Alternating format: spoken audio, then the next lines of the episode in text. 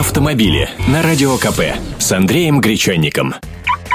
Здравствуйте. В ГИБДД посчитали, что водители у нас не очень-то озабочены безопасностью своих пассажиров. Вот результаты их опроса. Водители всегда просят пристегнуться в 38% случаев.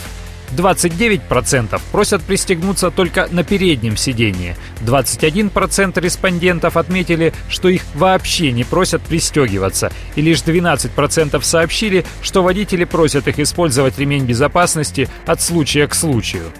Пока гаишники считали, законодатели предложили штрафовать за ремешок на 1000 рублей.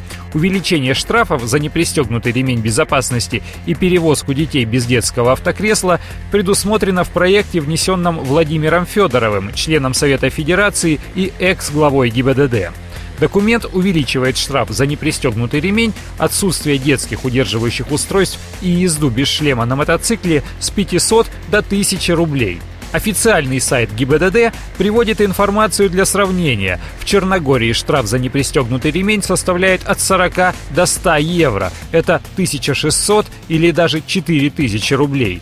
В Германии штраф за непристегнутый ремень, в том числе и сзади, 30 евро. Это около 1200 рублей. Причем каждый платит сам за себя.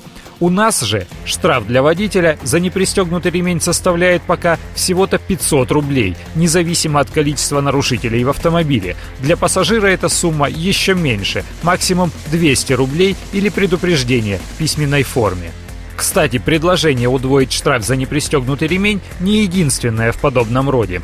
Другой законопроект удваивает штраф за разговоры по мобильному телефону за рулем с 300 до 600 рублей. А еще в конце прошлого 2012 года глава ГИБДД Виктор Нилов согласился с инициативой о десятикратном увеличении до 5000 рублей штрафа за отсутствие детских удерживающих устройств. Автомобили с Андреем Гречанником.